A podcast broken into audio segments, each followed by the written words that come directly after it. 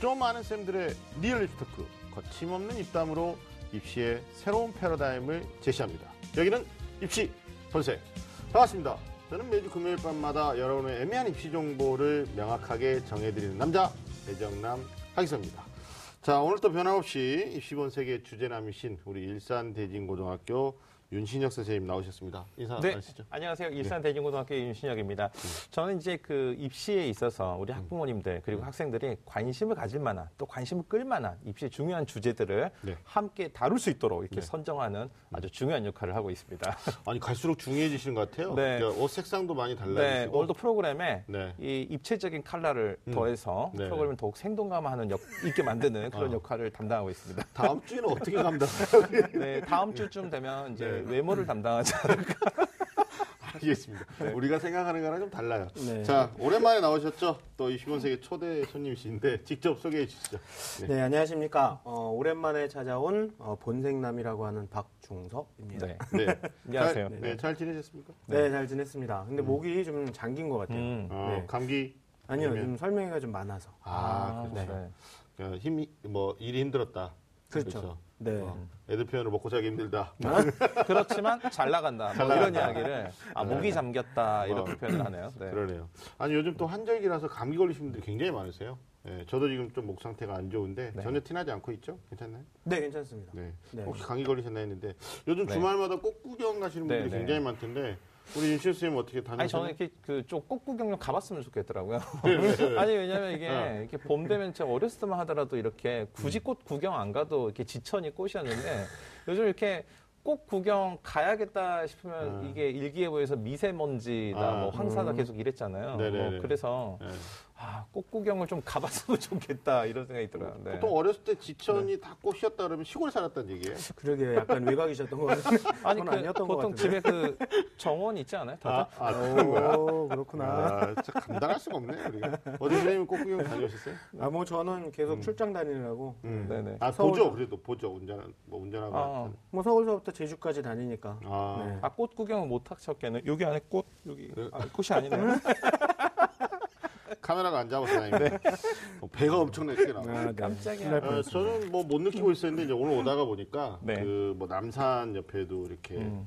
벚꽃들이 많이 피었고요. 네. 그다음에 강변북로 쪽에도 상안까지 네. 오는데 꽃들이 많이 피었더라고요. 음, 네, 아직 벚꽃이 아직 남아 있는 데가 있네요. 거의 다 떨어졌을 것 아니 같은데. 아니 또 다른 꽃들도 있으니까. 네, 네. 음. 뭐 4월에 만개한 꽃처럼 우리 네네. 음. 학부모님들 또 좀 여유를 가지시고 또 학생들 네. 바라다 볼 때 가끔 미울 때도 있잖아요. 저 어떤 뭐 가끔이 미울 아니라 때? 늘 그러는데 네. 어, 정말. 꽃을 보는 마음으로 음. 예, 네. 자녀들 좀 음. 바라보는 어떤 시각을 가졌으면 좋겠다라는 차원에서 말씀드려봤습니다. 네. 자 오늘 주제를 좀 알아볼게요. 우리 주제남이신 윤 선생님이 얘기 좀 해주시죠. 네, 오늘의 주제는요. 우리 학생들 대학 진학에도 관심이 많지만 음. 그 대학 진학하고 또 졸업 후에 취업에도 굉장히 많은 관심을 가지고 있습니다. 그렇죠. 그러다 보니까 네. 우리 학생들이 취업의 관점에서 음. 진학도 해결하고 또 취업도 잘 해결, 해결이 될 것 같아라고 생각하는 그런 특정 대학이 있는데 음. 바로 교대입니다. 그래서 너도 나도 교대 하는데 음, 어, 누가 갈 수 있나요? 라는 주제를 가지고 오늘 같이 네. 이야기를 나눠보겠습니다. 알겠습니다. 교대 어떤 학생들이 적합한지 음. 네네. 또 어, 2008학년도 교대 입시는 어떻게 또 대비해야 되는지 우리가 조금 음. 세세하게 한번 이야기 나눠보겠습니다. 요즘 또 상담하다 보면 교대 입망하는 학생들이 또 굉장히 많아요. 근데 인기가 굉장히 많죠. 학부모님들 같은 경우에도 그런 경우인데 뭐 어때요? 선생님 도 현장 가시면 네. 교대 특히 지방은 많이 또 물어보지 어? 네. 엄청납니다. 그러니까 네. 서울대 안 가고 그냥 네네. 교대 음. 간대요. 아 서울대 서울대를 안 되더라도 갑니다. 오 네. 대단한 것 같아요. 그래요. 네. 알겠습니다. 대부분은 이제 음. 뭐못 간다 뭐 그런 얘기들을 하는데 음. 어, 특히 지방에 있는 학생들은 서울대를 안 가고 교대로 가겠다라고 음. 하는 아이들이 상당히 많아요. 아, 음, 서울대 안 가? 네, 안 가. 교대? 네네. 저는 서울대 네. 따위를 안 갑니다. 서울대 안 가고 서울 아, 교대 서울대 가고. 따위. 어, 이런 얘기는 자신있게 해볼 수 있네요. 네. 서울대가 들으면 기분 나쁘겠죠? 뭐, 그러든가 말든가. 우리는 오늘 교대 특집이니까. 아니 학교에서 제자들 네, 어때? 네. 요 제자들은 교대 지문 근데 그런 학생들이 있어요. 음. 네, 이제 처음부터 교대를 지원하겠다라는 소신을 가지고 입학한 학생들도 있고요. 네. 그 다음에 이제 뭐 입시 준비하면서 어, 말씀하신 것처럼 뭐 무슨 대 따위 가지 않겠다. 어. 어, 교대를 가겠다. 네. 이렇게 생각하는 친구들이 있죠. 네. 뭐 서울대도 그렇지만 뭐 연세대, 고려대 학교 간 친구도 예전에 이제 스카이 대학만큼 교대가 높으냐 이런 질문도 음. 네네, 또 많이 네, 하셨는데 음. 최근에는 뭐 점수랑 상관없이 어, 자, 아까 말씀하셨다시피 네네. 전공적성 떠나서 조- 졸업필 진로 네, 뭐 이런 네. 것 때문에 진짜 교대 가는 경우도 많은 것 같아요. 네, 그래서 이제 우리가 오늘 음. 그 사실 학생들이 어, 교대를 굉장히 선호하는 음. 이러한 현상이 과연 정상적인가, 네. 정상적이지 않은가, 뭐 이런 이야기도 해봐야 될것 같고요. 정상과 비정상도 얘기해봐야 되고 그쵸. 실제로 또 생각하는 학생들은 전공적성 같은 것도 좀 맞습니다. 또 막연히 생각만 갖고 있는 학생들은 어떻게 입시를 준비해야 되는지까지 네네. 오늘 얘기가 돼야 될것뭐 같습니다. 두 분이서 오늘 주제에 대한 음. 어떤 뭐 학습들을 많이 하셨으니까 많은 얘기들 좀 나눠주실 거라고 생각합니다. 자, 너도 나도 교대 어, 누가 갈 수 있나 본격적으로 어, 시작해 보겠습니다. 꽉 막힌 입시 전략부터 수준별 입시 정보까지 매주 금요일 밤 입시 본색이 입시의 모든 것을 알려드리겠습니다. 입시라면 좀 안다는 쌤들의 리얼 입시 토크 입시 본색!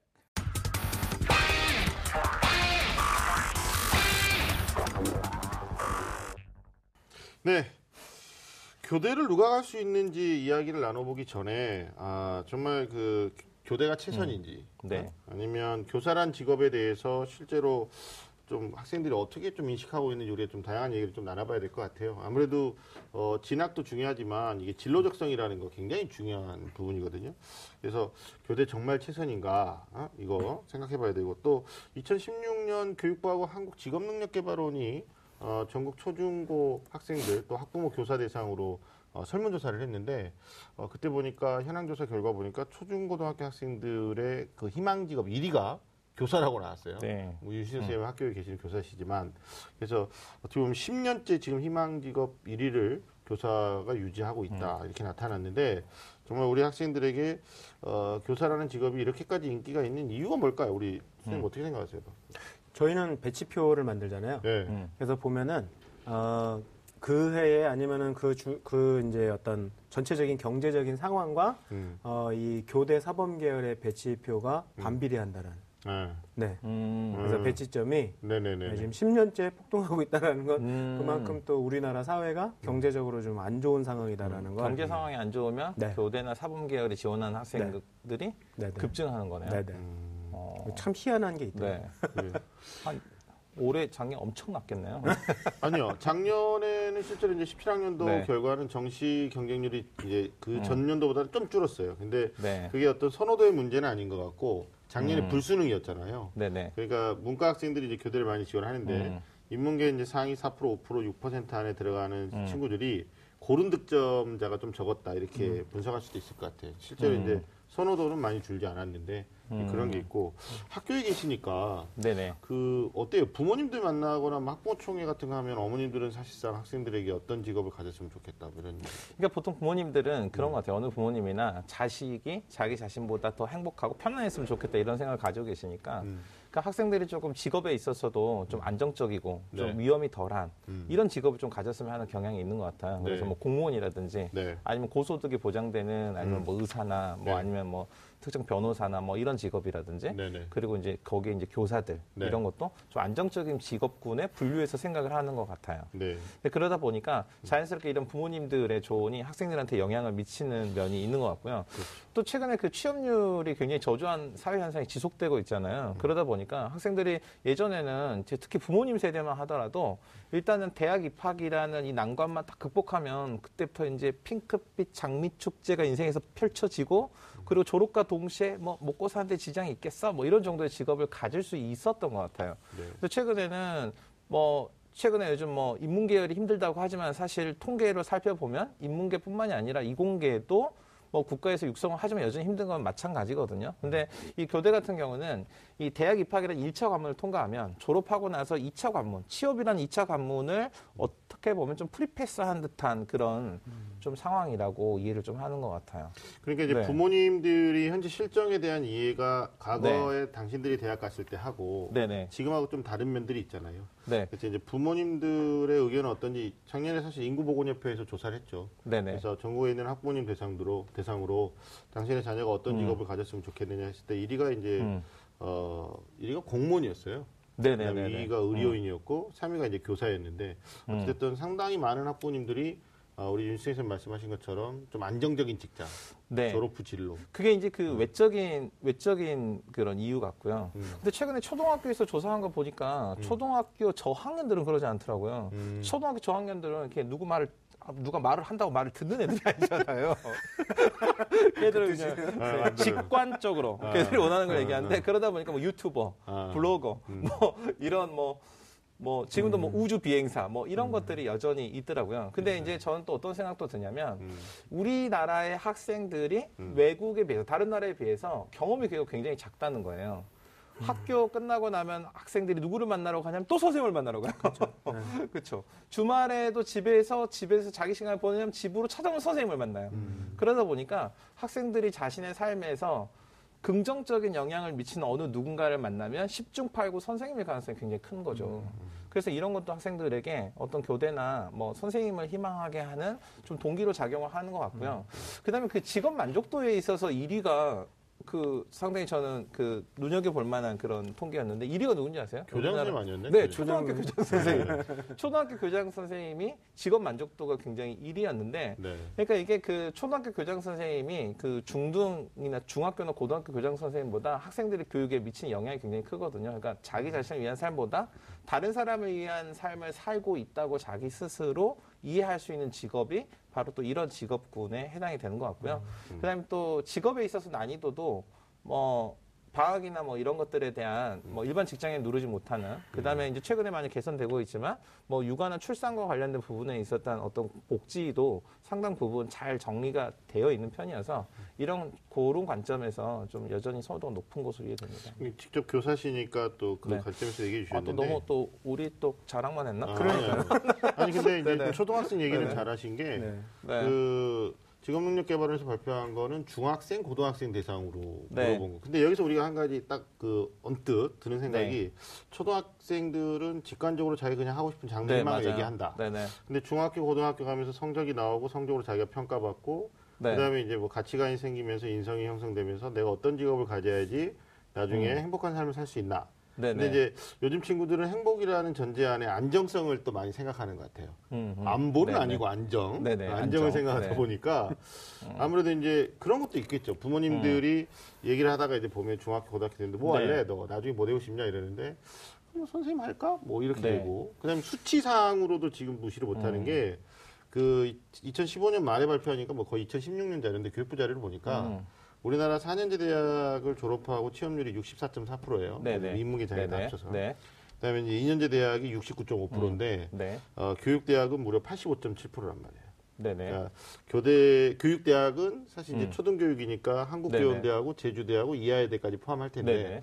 재밌는 건 이하여대 초등교육은 또 52.3%. 음.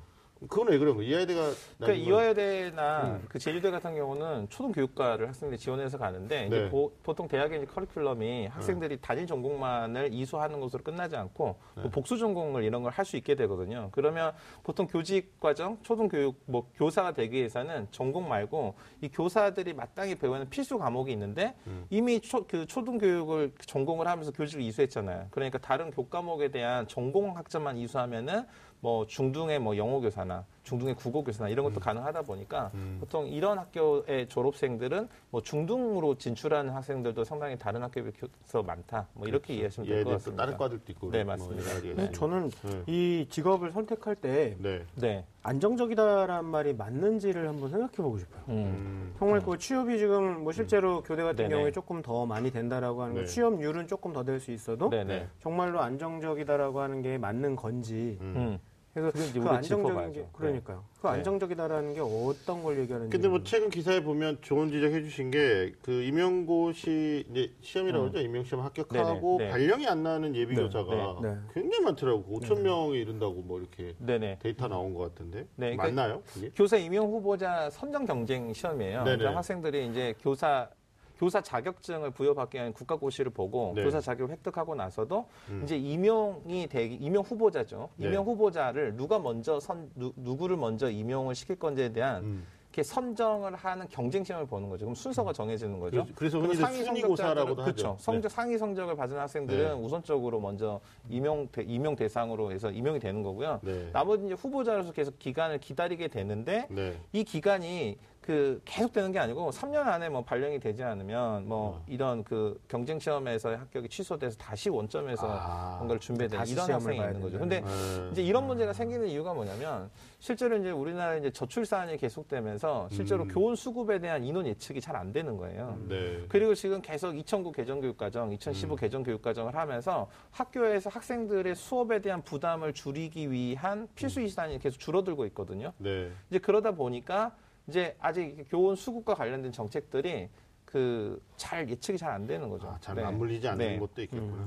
네네. 실제로 내년 3월까지 발령이 나지 않으면 네네. 실제로 아까 3년 내에 발령 못하면 취소된다고 그랬잖아요. 네네. 네. 그 인원도 157명이나 된다고 하니까. 음. 아, 물론 이제 이걸 또 전체적으로 보면 네. 어, 비싼 등록금 내고 4년제 명문대 명문학과를 졸업했어도 취업이 안 되는 친구들하고 음. 일대일 비교는 할 수는 없겠죠. 그러나 이제 우리 학생들한테 정확한 정보를 준다는 차원에서 말을 하자면 교대 가면 취업률이 높다 거의 다 되는 것처럼 이제 네네. 네. 어, 애들이 생각하고 있는데 음. 실제로는 우리 윤 선생님 지적하듯이 음. 안 되는 경우도 있고 네네. 3년 이내에 또뭐 내년 3월까지는 157명이라고 하니까 네. 그런 것도 좀 감안해 그러니까 볼그 박중 선생님 초반에 말씀하셨던 것처럼 음. 진짜 안정인가요? 이런 벌써 퀘스천을 던지고 가셨잖아요. 네. 그러니까 이런 직업의 안정성, 그러니까 지, 이게 꼭 집어서 얘기하면 고용 안정성이거든요. 음. 이 고용 안정성을 계속 보장받을 수 있는가에 대해서는 그 불확실성이 교대 졸업자들도 역시 요즘의 졸업생들과 마찬가지로 점점 커지고 있다. 안정적인 면에서 이해해야죠. 않다. 네네, 그렇죠. 자유롭지 네. 않은 거죠. 네. 예. 그러네요. 저는 이런 예.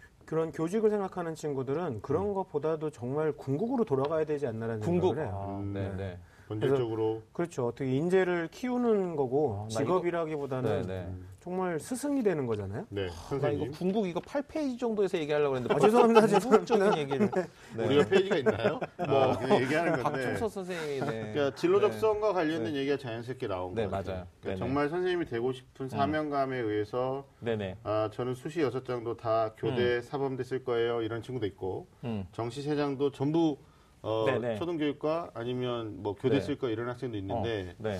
뭐 또 정시 때 직접 상담해 보시면 교대가 약간의 보너스 개념으로 생각하는 애들도 있죠. 어때요? 그냥 나군에 대부분 몰려들이 있으니까 네. 네. 하나만 선택할 수밖에 없는 음. 그런 상황이 되는데 그런 아이들이 다른 과 이렇게 퍼지는 거 보면은 그 가- 다른 과는 거의 신경도 안 써요. 아 교대 되기를 네, 바래. 가다고는 그냥 뭐 음. 그냥 걸쳐놓는 거 정도. 음. 아니 뭐 저희들도 대표죠. 재수할 때도 재수생 네. 아이들도 교대하려고 재수하는 애들 상당히 많아요. 많죠. 음. 아니 만학이라고 그러잖아요. 만학. 네네. 아, 제 제자가 상담받고 대학 갔는데 네. 본인도 뭐 좀 다른 이제 중앙대 다니다가 네네. 나이 좀 들어가지고 야 이거 졸업해서 안 될 것 같다. 음. 그래서 다시 시험을 보고 네. 한국 교원대를 갔어요. 네네. 갔는데 자기가 제일 나이 음. 많을 거라고 음, 좀 음. 이렇게 고개 숙이고 다니는데 네 네. 어, 배부른 언니가 있어요. 음, 음. 그래서 아 이게 정말 나보다 나이 음. 많은 사람들이 그래서 대표적으로 네네. 교대하고 한의과에 그렇게 네네. 만학도가 많다고. 그러니까 음. 이거는 네. 또 뭐냐면. 네.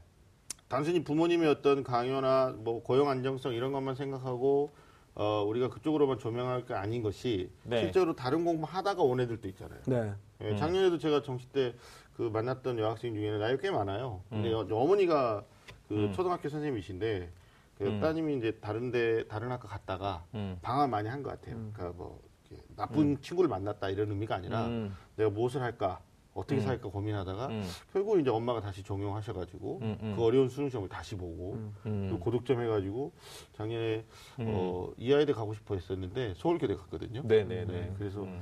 이상하죠? 또 어떻게 보면 서울교대가 더 높, 점수상으로 배치표 만들 때 높죠. 근데 그 친구는 또 음. 이하이대 가고 싶어 했는데 음. 서울교대 네. 간 경우도 있어요. 그러니까 네. 이게 이제 지금 우리가 좀 한번 얘기해 봐야 될 게 그 진로 적성이 네. 부모님의 어떤 권유나 네네. 어, 부모님의 어떤 그 강요나 뭐 이런 음. 거 말고 실제로 상담 학교에서 하시다 보면 그 진로 적성 어떤 아이들이 교대를 가야 된다고 음. 거예요? 그러니까 일단은 학생들이 음. 이 교대를 희망하는 학생들은 자기가 가르치는 것에 소질이 있다고 생각하는 학생들이 많이 있어요. 네. 그래서 저는 가르치는 게 소질이 있고 또 어, 소질이 있으니까 잘하고 또 보람도 느껴요. 이런 학생들이 많이 있고요. 근데 음. 근데 실제로 이제 제가 봤을 때는 이 교사의 자질을 봤을 때 가장 중요한 건 소통과 이해 능력이에요. 음, 그러니까 오히려 어, 가장 뛰어난 사람들이 교사가 되기가 힘들어요. 음. 왜냐하면 자기가 완벽하면 남이 부족한 걸 이해하기 어렵거든요. 아. 네. 그래서 실제로 왜 그 고대 그리스 신화에 보면요. 이 영웅들을 길러내는 그런 스승들에 대한 이야기가 잠깐씩 나오는데 대부분 그들이 누구냐면 반인 반수예요. 그러니까 뭐 반은 뭐 이렇게 반은 뭐 말이고 위에는 뭐 사람 켄타우루스가 이렇고 뭐 밑에는 염소인데 위에는 사람이고 뭐 사티루스가 이러고 이런 식인데 이런 애들은 그러니까 머리는 사람이라서 늘 하늘에 있는 별을 향해서 진리를 추구하지만 몸은 이렇게 네 발로 땅을 딛고 있으니까 늘 욕망에 이끌리거든요. 눈빛이 반짝하시잖아요. 그래서 자기 자신의 허물과 부족함을 거울 삼아서 다른 사람을 이렇게 별로 인도하는 자들. 근데 이게 그 사실은 교사들이 가지고 있어야 되는 그러니까 자기 반성적인 성찰이 가능한 그리고 소통이 가능한 그 대신에 자기가 최고의 교사가 되기보다는 자기는 평범한 교사지만 학생의 눈에 학생 자신도 모르는 뛰어난 걸 찾아주는 뭐 이런 게 자질이 좀 필요한 거죠. 그러니까 학생들이 내가 엄청 잘 가르쳐요. 이건 사실은 음. 교사라는 그 직업의 본질적인 궁극의 관점에서 봤을 때 그래. 네. 그러니까 우리가 좀더 네. 뒤에서도 얘기하겠지만 그. 다른 네. 모집단이 학과들하고 다르게 교대는 음. 또는 네. 초등교육과는 면접이라는 안전장치를 통해서 음. 단순한 인성만 네, 평가하는 게 맞습니다. 아니고 네. 지금 우리 선생님이 얘기한 게 진짜 이해와 소통이 굉장히 중요하거든요. 네, 맞아요. 네. 뭐 저는 이제 공경에 계신 분들 누구다 뭐 이렇게 얘기하지는 않겠고요. 네. 어, 사교육에 이제 계시는 분들 중에는 어, 우리나라 최고 대학 나오고 괜찮 음. 뭐 교육 사범대 나오셨는데 애들이 이해를 못하는 거야. 음. 넌 이것도 네. 모르니? 뭐 이렇게. 어떻게 이걸 몰라? 어, 뭐 이런 거. 그래서 엄청나게 상처를 주고. 네, 네, 네. 소통 안 하죠. 선생님 질문인데, 아, 안 받아 질문 뭐 이런 거. 네, 그러니까 거기서 이제 막 막말까지 해봐요. 막 뭐로 막 너 쓰레기, 쓰레기 막 이런 얘기하면 애들 완전 충격받는다고요. 그러니까, 네. 그러니까 이게 어. 지금 이해와 소통 이런 게. 네네. 우리 박준 선생님 어떤 덕목이 있으면 좋을 것 같아요? 저는 뭐 그냥 가주- 아주 간단한 건데요. 음. 교육 봉사를 좀 열심히 한 친구들. 어. 음. 그러니까는 뭐 친구들 멘토 멘티도 중요하지만 네네. 정말 자기가 봉사 시간을 따기 위해서라기보다도 네. 정말 봉사의 생각을 가지고 어. 음. 교육 봉사를 한 친구들은 굉장히 좋은 것 같아요. 아. 네. 음. 그러니까 합격의 조건을 만족시키기 위해서도 그렇지만 네네. 그 음. 정말 진심으로 네네. 우러나서 네. 네. 음. 그러면 자기도 이제 가서 보람도 찾고 네. 네. 음. 저희도 이제 자기 소개서나 그런 것들 음. 검토하다 보면 네. 자기가 그렇게 해서 교육 봉사했던 친구들이 음. 뭐 성적이 올랐을 때나 음. 아니면 뭐 방황하던 뭐 초등학생 아이들이 음. 마음을 잡고 어, 시험 음. 때만이라도 공부를 열심히 하는 모습을 봤다거나 음. 그러면서 아이들이 변화된 걸 보고서 막 음. 감동 느끼는 아이들. 아, 이게 진짜 네. 이게 그 교대 지원하는 학생들 자기 소개서의 예시, 음. 뭐 여기 잘 볼 수 있는 뭐 이런. 거거든요. 근데 그 관심이 되게 많은 것 같아요. 그래서 그 교육청에서 뭐 지역 교육청에서 이제 보통 이런 학생들의 교육 봉사를 주도적으로 이렇게 모집하는 이런 경우가 있었거든요. 네네. 얼마 전에. 그 근데 어떤 일이 있었냐면 멘티, 그러니까 교육 봉사 수혜 대상자인 학생은 모아봤더니 한 10명밖에 안 돼. 근데 교육 봉사를 희망하는 학생들은 모아봤더니 한 5, 600명 정도 되는 거예요.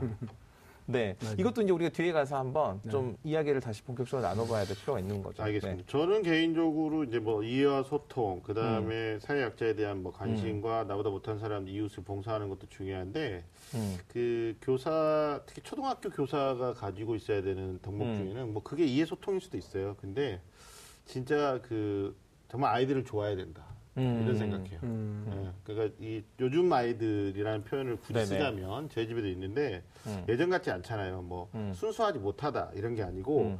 자기의 어떤 의견을 좀 올곧게 음. 주장하고 좀 선생님들 입장에서 음. 보면 좀 대바라지게 또 음. 직접 좀 공격적으로 얘기하고 이러기도 하는데 음.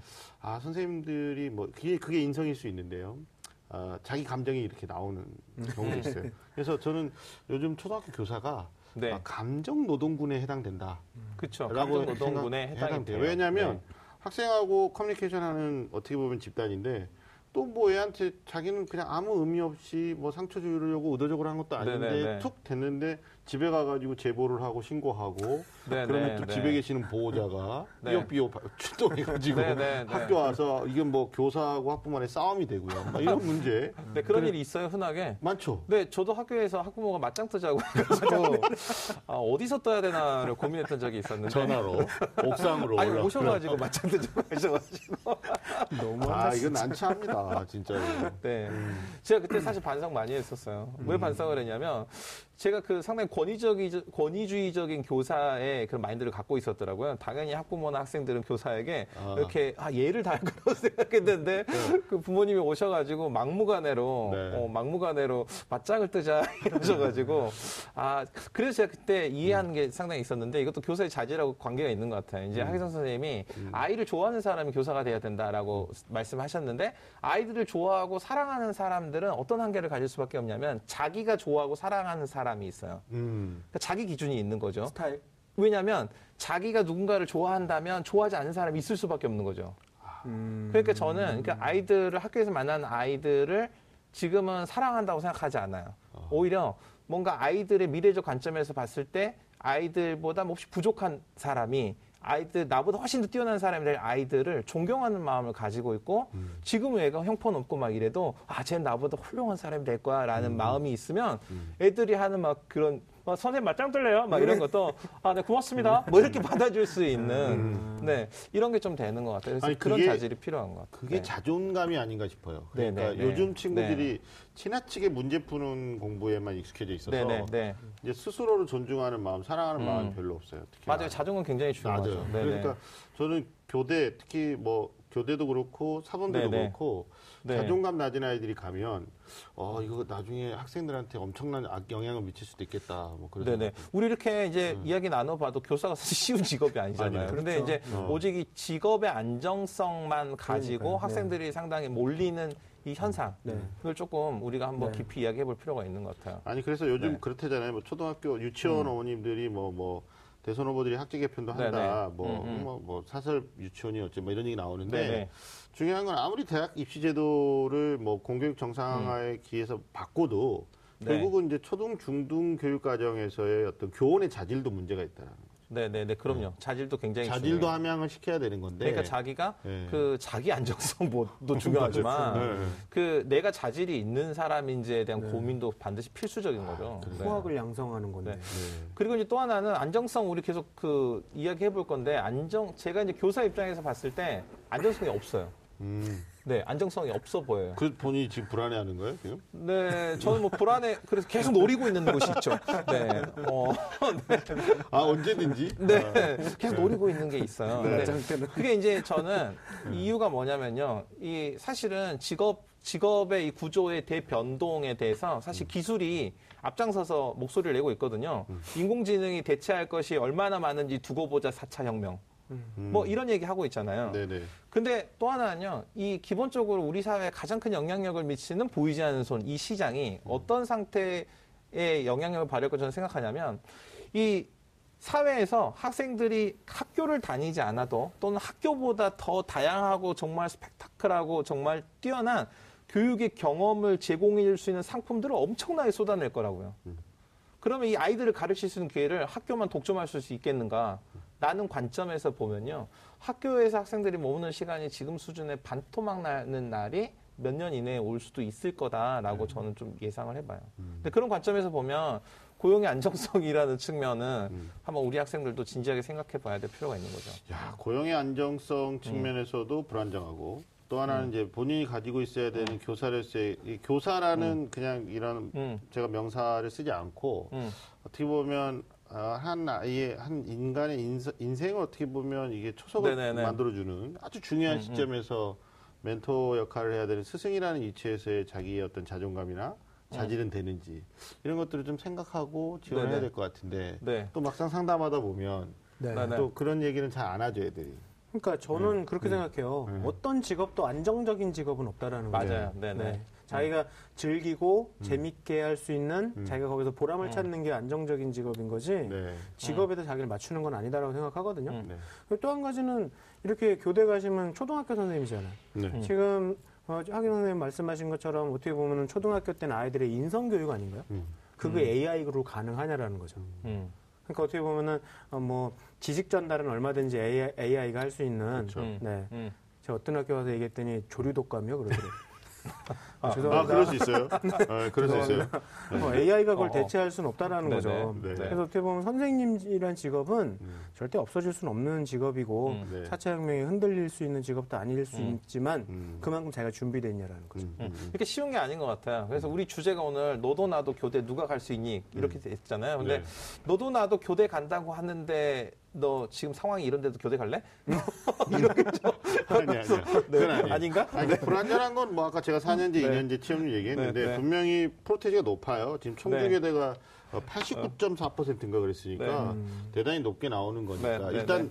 뭐 어떤 직업이든 취업률 이거 하고 네, 네. 그 직업의 안정성은 또 별개 문제잖아요. 음. 네. 예, 그러니까 저는 그 부분에서는 이제 학생들이 무조건 취업률이 좋으니까 간다 이건 아닌 것 같고 네, 네, 네. 우리 우리 두 번째 얘기했던 정말 중요한 위치에서 아이들한테 멘토 역할을 해야 된다. 음, 네. 그러니까 어, 제가 정리하면 예정남입니까? 음, 어, 시간이 흘러서 한 10년, 짧게는 5년. 네. 근데 내가 가르쳤던 제자가 나를 기억하고 나를 추억하고 나한테 찾아오거나 아니면 나에게 문자를 어, 보내거나 그래서 선생님을 늘 좋은 사람, 네. 나에게 아주 좋은 영향을 미친 사람. 그래서 내가 바른 길로 갈 수 있도록 정말 선생님이 어떤 그 내비게이션 역할을 해줬다. 저희 집에도 지금 중학생이 있는데 네, 네. 벌써 이거 딱 느껴요. 초등학교 때 자기한테 영향을 줬던 선생님에 대해서는 5월 스승의 이게 주간이 오면 네, 네. 편지를 쓰고 문자도 보내고 이런단 말이에요. 음. 근데 자기가 좀 상처를 받은 선생님은 그분이 왜 그랬을까요? 뒤늦게 음. 그대로 말 안 했단 네, 말이에요. 그래서 교대 임하는 학생들이 좀 그런 것들 또 고민해봐야 되지 않을까. 맞아요. 5년 후에 1년, 2년, 3, 4, 5년이면 안 돼요. 밥 사줘야 돼서 안 되고 한 10년 있다 와야 돼요. 10년 있다가? 5년이 5년 이후에는 오지 마세요. 아, 네. 그래요? 네, 10년 아니 있다 고등학생이니까 오십시오. 상관없잖아. 5년이면. 네. 안 돼, 안 돼. 10년 있다 오십시오. 10년 있다가 오는 걸로. 알겠습니다.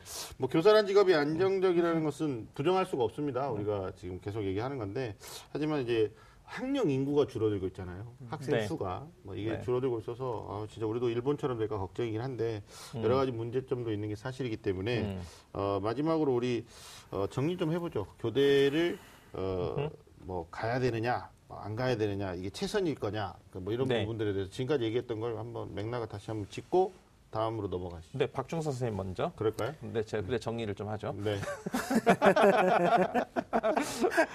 갑자기. 음. 아, 저도 갑자기. 마지막으로 얘기하라고 그러니까. 아, 음, 네. 얘기해 보시죠. 저는 진짜 진정성이 있는 친구들이 갔으면 좋겠어요. 네네.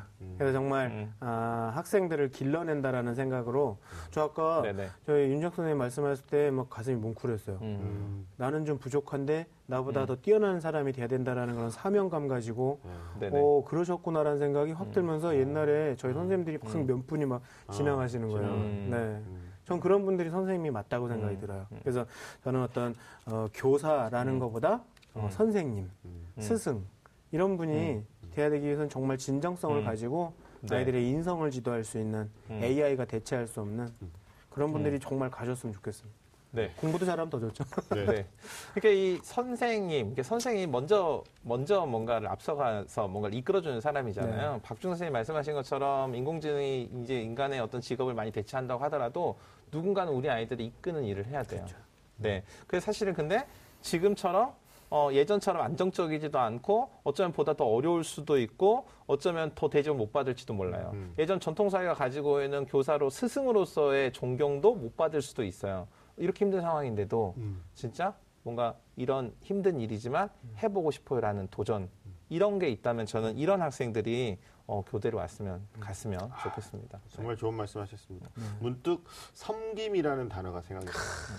네. 네. 나보다 더 위대한 사람을 만들기 위해서 음. 아, 스스로 낮아질 수 있는 자질을 갖고 있는 사람 그런 사람들이 갔으면 좋겠다라는 생각이 듭니다. 자 오늘은 너도 나도 교대 누가 갈 수 있나라는 주제로 이야기 나누고 있습니다. 어, 교대가 정말 최선인가에 대해서 우리 선생님들하고 이야기 나눠봤습니다. 자 여러분은 지금 좀 아는 쌤들의 리얼 입시 토크 입시 본색과 함께하고 계십니다. 교사라는 직업의 인기는 어, 교대의 인기로 이어지고 있는데요. 이번에는 이제 교대 누가 갈 수 있나 초등교육과를 포함합니다. 알아보겠습니다. 먼저 어, 2018학년도 전국 10개 교대 선발 인원을 좀 정리해 보겠는데 유 선생님 어떻게 됩니까? 네, 이제 그 구체적으로 입시 전형과 관련된 것들 우리가 좀 이제 생각해 볼 차례네요. 네. 자, 이제 2018학년도 이제 교대 입시에 있어서 가장 중요한 변수는 수시 문이 굉장히 많이 넓어져서 수시 전형에서 선발한 인원이 대폭 증가했다는 겁니다. 그래서 네.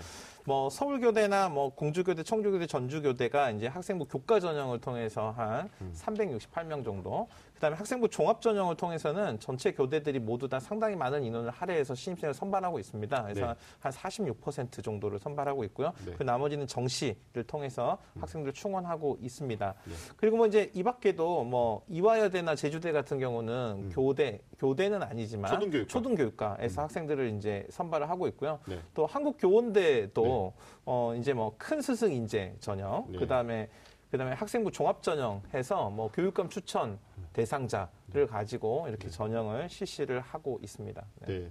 그러니까 지금 보니까 수시 모집이 많이 늘어났는데 네. 어, 전체 교대하고 초등교육과 세 군데 모두 다 학생부 종합은 다 뽑네요. 안 네네. 뽑는 데가 없고 네네. 대신 이제 교과형은 뽑는 대학도 있고 안 뽑는 대학도 있는 네네. 거죠. 네, 맞습니다. 지금 정리해 보니까 서울교대, 공주, 청주, 전주교대, 네. 네네. 그다음에 어, 제주대 초등교육과하고 이하여대 음. 초등교육과 이렇게 이제 교과형을 뽑는 거고 종합형을 다 뽑는 거네요. 네네. 참고로 그러면 교 교대 초등교육과는 논술이 없는 거죠. 아 네, 이하여대 네, 네, 대학교만 네, 네, 이제 네. 초등교육과로 지금 전형계획 보니까 10명을 선발하겠다 음, 이렇게 네, 돼 네. 있네요.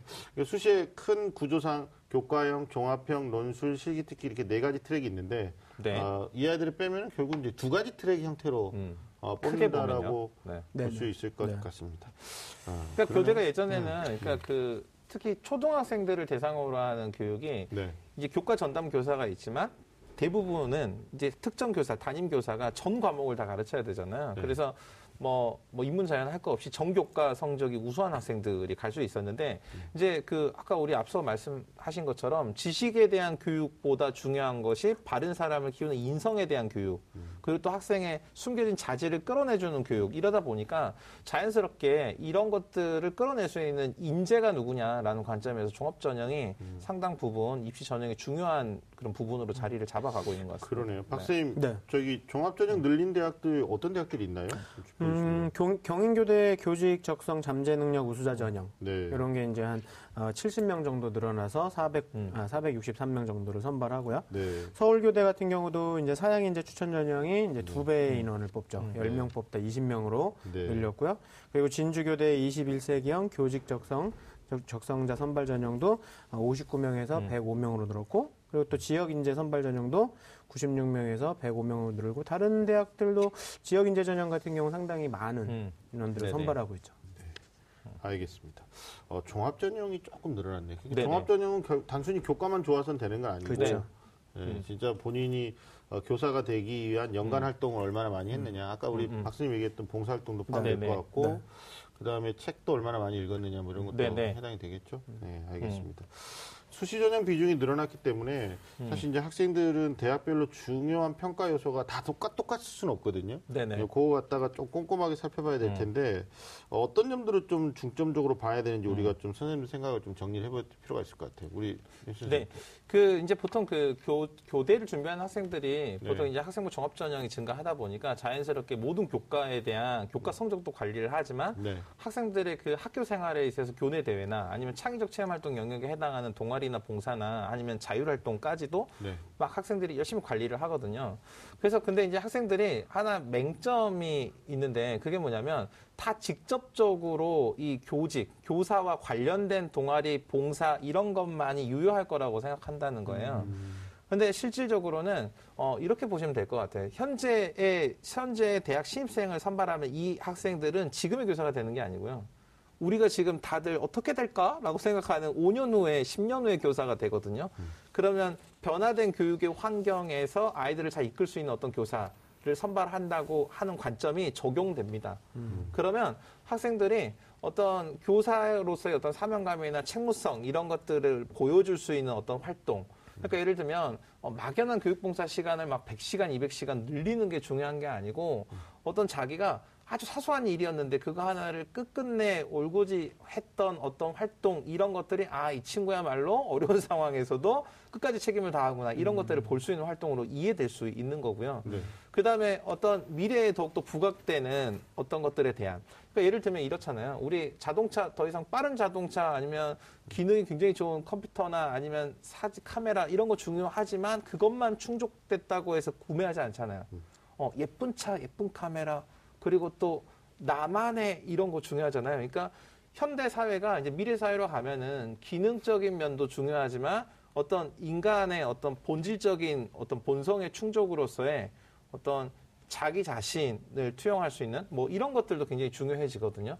그러니까 이런 것들도 활동에서 좀 드러날 수 있는 이런 것들이 저는 유효할 거라고 생각합니다. 근데 종합전형이 또 이게 활동만 가지고 평가하는 게 아니기 네, 때문에 그렇죠. 네. 그러니까 뭐 특정 대학을 우리가 꼬집지 않더라도 교대 그 선발 방식을 보면 이제 단계별 전형이 많잖아요. 네, 네. 그러니까 1단계, 2단계인데 네네네. 뭐 2단계는 이제 거의 다 면접이 있고요. 네네. 근데 1단계 특성을 보면 학생부 교과로만 1단계를 통과시키는 대학도 있고 음. 아니면 이제 서류라고 그래서 네네네. 교과뿐만이 아니라 이제 우리 지금 윤 선생님 얘기한 것처럼 네. 활동을 전반적으로 보는 경우도 있는데 박사님 어때요? 그 서류백이라고 하는 대학도 사실 학업 역량이 굉장히 중요하죠. 그렇죠. 정성적인 평가라고 하지만 네. 결국에 합불자 아이들의 그 음, 내신을 보면 음, 큰 폭으로 벗어나지 않으니까 그렇죠. 음. 내신도 상당히 좀 잘 챙겨야 되고 네. 그리고 또 면접에서도 상당히 많이 갈리니까 네. 그 교직 인적성 면접도 많이 준비해야 되고 음. 네.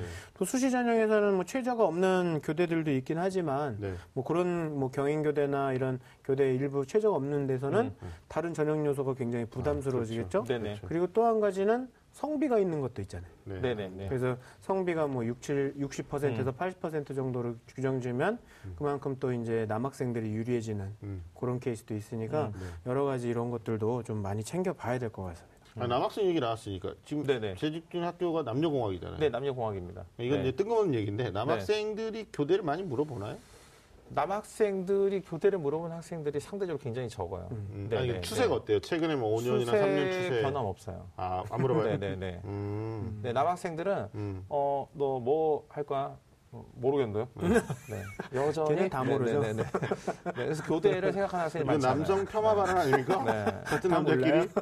뭐 다 모르죠. 근데 근데 알겠습니다. 그 그런 것 같아요. 안, 남학생들은 보통 보면은 이렇게 말을 하진 않지만 좀 도전적인 일을 뭐 이것도 조금 남녀 이런 좀 이런 발언일 수도 있겠지만, 네. 그러니까 어 그렇게 이야기보다는 어, 여학생들이 남학생보다 교사로서의 진로를 보다 더 빨리 확정짓는 특징이 있다. 이건 계속 진, 그런 추세인 것 같아요. 그리고 실제로 학교에서도 네. 신임 교사 오시면 대체로 여사 선생님인 경우가 되게는 더 많은 것 같아요. 네. 알겠습니다. 전형 방법 얘기하다 잠깐 들어갔는데. 네. 일단 수시 전형 분석해 보니까 교과가 일단 학업 역량으로서 굉장히 중요하고. 네. 학불 자료 들어가 보면.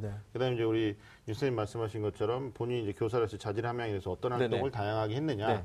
네. 예. 뭐 봉사라도 교육 봉사가 아니더라도 좀 폭넓게 독서도 네네. 마찬가지로 폭넓게 한 친구들이 오히려 더 유리할 거다 했는데 문제는 이제 수능 최장력을 적용하는 대학과 네네. 전형도 있다라는 네네. 거예요. 대표적으로 서울교대가 4개 등급합이 9조. 네, 네. 음. 4개가 9니까 네. 만만치 않아요. 네. 예, 그리고 어, 수학이나 이제 그 이과 학생들, 네네. 가양하고 과탐한 애들은 4개 등급합이 어, 11인가 그렇더라고요. 네. 자연계 학생들이 좀 등급 따기 어려우니까 네. 예, 조금 낮춰준 것 같고 저는 이제 공주교대가 매년 네. 보면 수시에서 원래 선발하려고 했던 인원이 있는데 정말 많은 인원이 정시로 이월이 돼요. 네, 그래서 왜 이월되나 그랬더니 얘네가 이제 선발하는 방법이 지역인재 선발은 20명밖에 안 되니까 너무 적고 거기는 최저가 없어요. 네. 근데 전국적으로 다 쓸 수 있는 고교 성적 우수자 전형이 158명 올해 뽑거든요. 근데 얘네가 어, 최저가 높아요. 국수탐 영어 음. 절대평가로 바뀌니까 국어, 수학, 탐구, 탐구는 한 과목 얘기 안 했으니까 두 과목 평균일 텐데 그게 8이에요. 음. 근데 별로 안 높을 것 같잖아요. 8이니까. 보통 세개 합이 6 그러면 2, 2, 2 이런 개념인데 네. 뭐두 개는 3, 3 나와도 된다는 얘기잖아요. 네. 네네. 근데 문제는 이걸 충족을 못한 애들이 그렇게 많대요. 음. 그래서 정시로 이월되는 음. 어, 이제 교대의 어떤 그 흐름들을 보면 음. 공주교대가 조금 많은 것 같은 그런 것도 있고. 예. 그러니까 학교 교육이 이제 음. 다양해지고 있긴 하지만 이 교육이라는 것의 기본적으로는 어떤 교과 지식이라는 것에 대한 이해도 교육이 굉장히 중요한 부분은 있거든요. 그러니까 실제로 그런 것들이 가능한 학생들을 좀 뽑아야 되고요. 또 대학이라는 것 자체가 근본적으로는 뭐 직업인을 양성하는 그런 목적도 있지만 학문 탐구의 그렇죠. 장이잖아요. 그러니까 뭐 초등교육 이 초등교육을 전공하거나 아니면 교대 갔다고 해서 모두 다 교원 인원으로 빠져나올 수도 있지만 그 중에서는 진짜 이 교육에 대해서 근본적으로 연구하고 음. 고민하는 학생들이 있으니까 당연히 그 학업 능력은 그 대입 전형의 가장 중요한 요소인 거죠. 네. 네. 어제도 인터넷 뉴스 보니까 뭐 서울대 일반 전형 합격한 학생들이 이제 교대에서 뜬금없이 나가는데 음. 그 일반 전형이 체제가 없잖아요. 수능 체제가. 그랬더니 결국은 얘들이 기초 수학 능력이 좀 부족한 걸로 정시 수능으로 들어온 친구들보다는 네네. 그래서 우리 친구들한테 팁을 하나 드리면 아까 말씀드린 이제 공주교대 고교성적 우수자 전형이 체제가 있고 음. 그다음에 서울교대가 학생부 교과 전형하고 학생부 종합의 교직인성 우수자 전형이 체제가 있거든요. 네. 그다음에 이제 전주교대 네. 여기는 어 뭐 전북 교육감 추천은 인원이 적으니까 결국은 고교성적 우수자. 그다음에 청주교대가 어 지역 인재까지 포함해서 두 개 전형이 모두 체제가 있어요. 음. 그럼 뭐 박사님 뭐 얘기하시겠지만 체제가 있으면 결국 경쟁률이 낮아요. 그렇죠. 실제 경쟁률이 네. 뚝 떨어지는 거죠. 아니 아니 액면 경쟁률도 음. 낮아요. 왜냐하면 수능 그쵸, 조건이 안 되는 때. 친구들이 네네, 지원 네네, 자체를 안 해버리니까. 네네. 예, 그래서 이걸 또 모르고 있다가 엄마가 느닷없이 야, 이 경쟁률 낮다. 음. 어, 전주교대 한번 쓰자 그랬는데 음. 본인의 자녀는 체제를 충족시킬 수 없는 음. 예, 음. 본래 그렇게 태어난 아이인데 또 그게 놓다가 나중에 수능이 안 되는데 그게 한 장의 카드를 완전히 그냥 손실하는 경우도 아니 오늘 있거든요. 교대 뭐 얘기하면서 애들한테 그런 말 안 하기로 해놓고 지금 본래 그런 애라고 말씀하시면 네. 편집이 필요한가요? 편집이 지금 필요한 순간이네요. 아, 알겠습니다. 컷! 아니, 아니, 왜냐면 이게 선발 조건을 좀 잘 따져봐야 돼요. 네네. 교대 입시가 그 교대 초등교육과 굉장히 단순한 것 같지만 대학마다 전형 방법이 다르고 체제가 다르니까 한번 얘기를 해봤습니다. 자, 2018학년도 수시가 어, 교대 그 입시의 중심으로 자리 잡기 뭐 예정이긴 하지만 또 일부 지방 교대는 정시 체제도 여전하다 우리가 네. 모집인원 있는데 음. 뭐 일반 대학은 이제 수능이 정시에서 네네. 절대적인 요소잖아요. 그러니까. 뭐 올해 보니까 뭐 4년제가 197개 대학 중에 인문계가 네네. 112개 대학, 뭐 자연계는 117개 대학이 수능 100%로 뽑던데 교대는 좀 다르죠. 전형 요소. 쓸 때. 그러니까 정시 그, 때. 네, 음. 정시 때 수능이 이제 절대적인 절대적으로 이제 자유를 하는데 교대 같은 경우는 학생부 비중도 상당히 높은 편입니다. 그래서 네. 학생부도 이제 교대 학생들 같은 경우는 심- 예체능 교과까지도 모두 다 빠지지 않고 어느 정도 영향력을 미치니까 둘을 좀 잘해야 되는 정교과. 네네 네. 정교과. 그다음에 또 이제 수능뿐만이 아니라 면접도 네. 나중에 당락을 결정짓는 굉장히 중요한 변수라는 거 놓쳐서는 안 되는 거죠. 네. 교대 면접 많이 어렵나요, 학생? 교직 인적성 면접이 쉽지가 않죠. 음. 그러니까 단- 단순히 그냥 어, 어떤 다른 다른 학과에서 보는 어떤 음. 인성 면접이라던가 뭐 학생부 확인 면접하고는 좀 다르게 네. 네. 조금 더 이제 교직에 대한 것도 거기다 음. 이제 학업 능력에 대한 것도 좀 묻게 네네. 되니까 음. 쉽지 않습니다. 따로 좀 연습을 해야 되죠. 근데 이제 이게 문제가 뭐냐면 정시도 결국은 면접을 보는 게 다 2단계란 음. 말이에요. 네네. 뭐 특정 대학 얘기해서 그런데 대구계대 같은 경우 1단계 수능 100%로 통과하면 네. 2단계가 이제 면접이 들어가는 구조인데 음. 1단계 안 될지도 모르는데 면접을 미리 준비할 수는 없잖아요.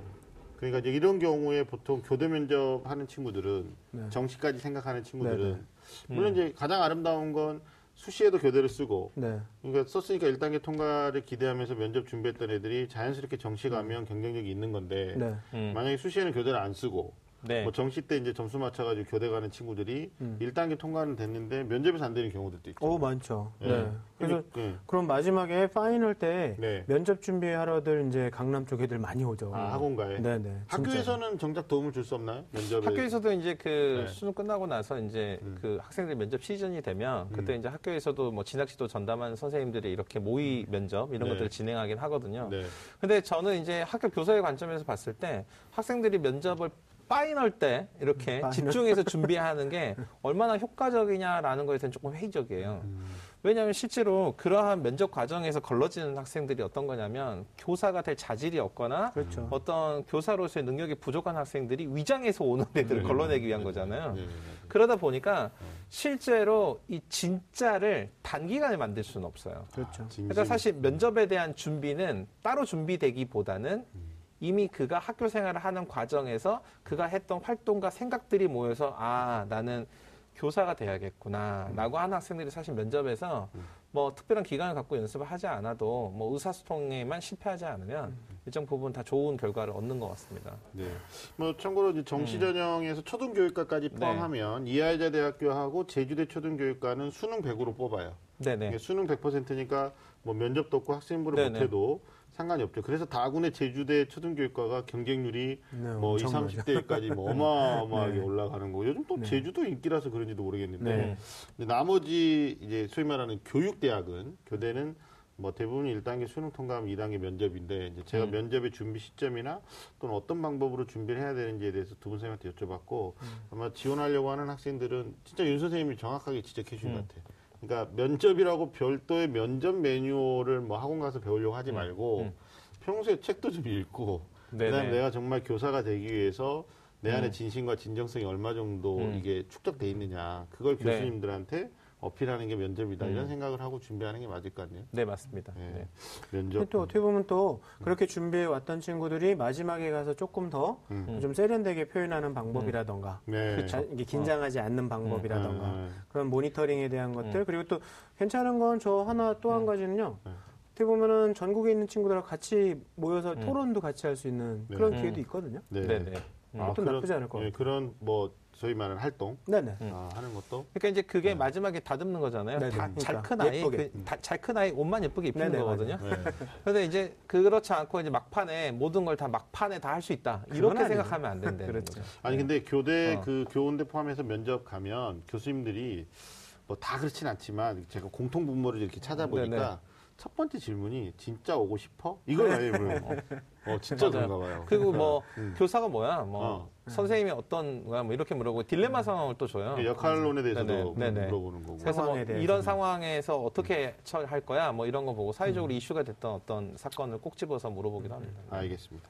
자, 올해 또 이슈 중에 하나는 영어가 절대평가로 네, 바뀐단 네. 말이에요. 네. 그러니까 뭐, 뭐 일반 대학의 일반 학과에 대해서 우리가 음. 영어 절대평가는 특집으로 얘기했었으니까 네, 맞습니다. 이 네. 교대에서도 이게 등급별로 좀 변수들이 좀 많이 다를 것 같아요, 임 선생님. 네, 일단 그 음. 결론부터 말씀드리면 그 다른 대학보다 이 교대가 영어 절대 평가화 됐지만 네. 어, 영향력이 좀 크다 이렇게 좀 이해를 해봐야 될 건데 네. 등급 간의 점수 차가 일단은 일반 대학에 비해 좀 큰 특징이 있어요. 그래서 네. 뭐 실질적으로 어느 정도 반영되는지에 대한 비율을 따져봐야 되지만 음. 공주교대가 이제 20점 차로 가장 크고요. 네. 뭐 광주교대, 부산교대 한 10점 차, 전주교대도 한 6점 차, 경기교대, 춘천교대, 대구교대 5점 차, 음. 뭐 청주교대 4점 차, 진주교대 2.7점 차. 음. 뭐 서울 서울교대 같은 경우는 아예 뭐 영어의 최저 기준이 적용이 돼 있어서 네. 뭐 3등급 네. 네. 안 되면 네. 뭐 못 들어와 뭐 이렇게 적용이 되기도 다른 게 합니다. 괜찮아도. 네. 네, 네, 네. 그렇죠. 그러니까 이제 정리 보면 윤시현 음. 선생님이 얘기한 뭐 몇 점차 몇 점 차는 1등급과 2등급 간의 네네, 점수 그렇죠. 차이예요. 네네, 어차피 네네. 교대 오려고 하는 학생이 영어 3등급 해가지고 뭐 경쟁력 네. 없다고 보는 거니까. 음.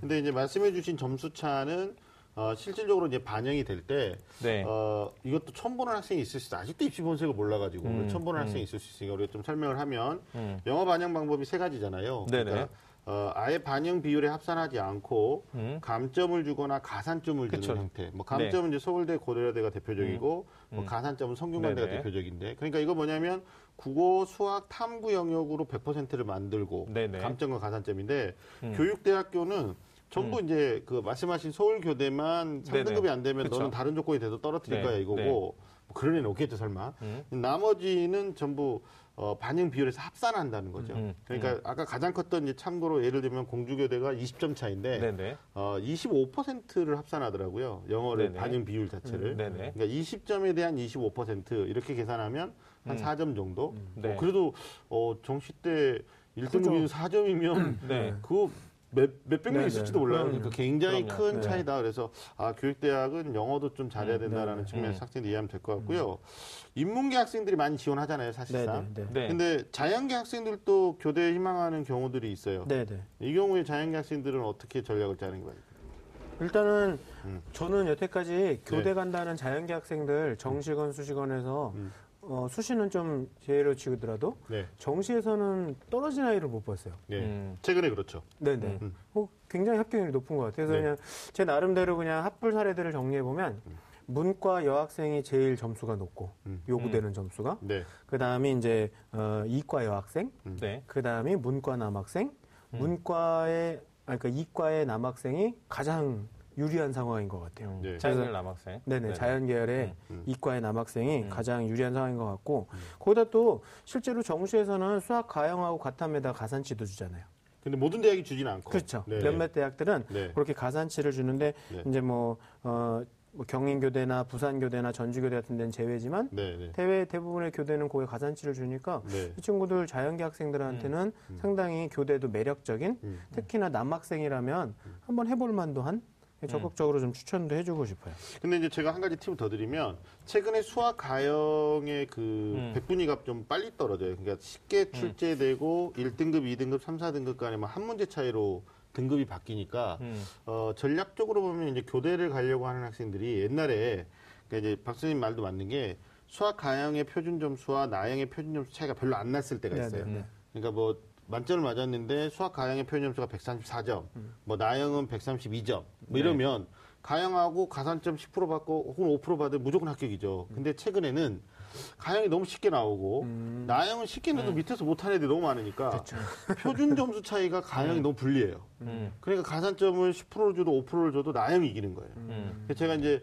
올해는 난이도가 어떻게 될지 모르니까 네. 교대 희망하는 학생들은 진짜 나는 1번도 교대고 6번도 교대다. 뭐 정시 때도 나는 무조건 교대다. 그런 친구들 입장에서는 음. 어 6월, 9월, 6월 모의수는 보고 음. 수학 나형에 대한 고민도 필요할 것 같아요. 갈아타는 거. 네, 저- 그래서 제가 아까 말씀드린 그 사례 드렸던 학생, 그 서울교대 갔다고 하는 친구 있잖아요. 네네. 그 친구가 이과생이에요. 근데 안정적이잖아요. 과학탐구가 사탐보다 안정적이잖아요. 음. 점수 구조가. 그러니까 뭐 사탐보다 낮은 점수를 온 점수를 받았는데 표준 점수나 백분위가 더 좋아요.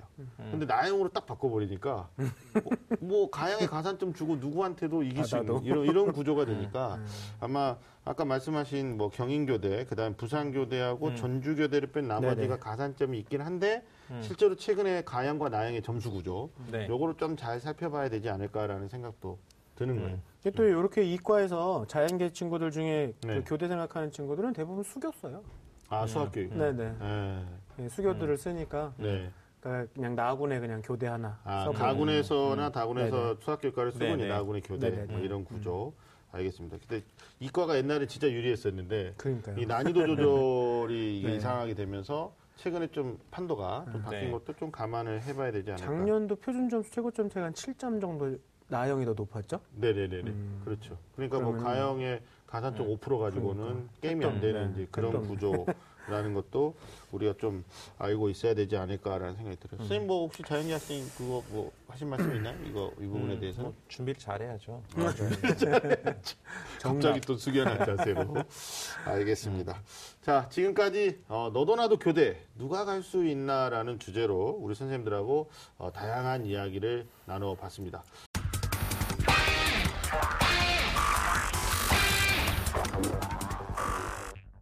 자, 마지막으로 교대를 희망하고 준비하는 수험생들을 위해서 우리 선생님들이 마음을 담아서 마무리하시는 좋은 말씀 한 말씀 우리 박 선생님부터 해주시죠.